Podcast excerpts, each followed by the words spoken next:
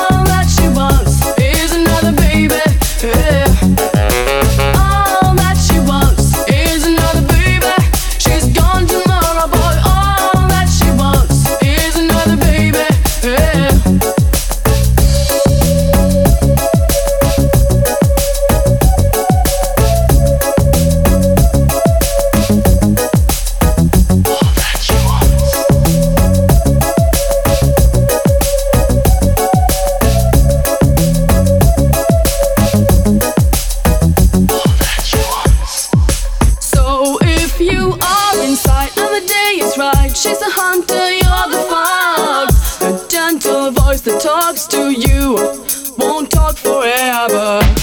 It is the night for passion, but the morning means goodbye.